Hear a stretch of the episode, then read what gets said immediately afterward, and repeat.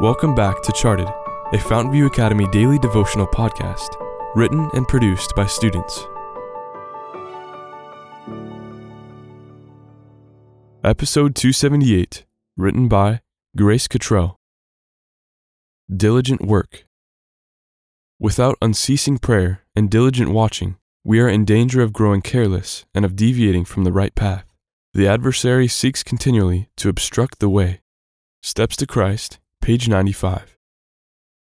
Gazing out my window one fall morning, my attention was drawn to all the little animals as they began their daily tasks.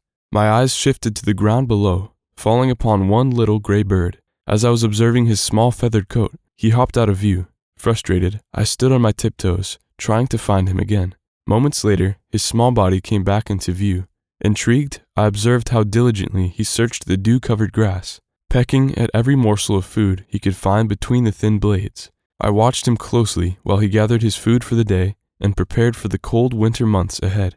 Soon I realized that his simple work put me to shame, for when I awoke that particular morning, I was too distracted to look for my daily food. The devil had succeeded. I had forgotten the precious hour I was going to spend with God.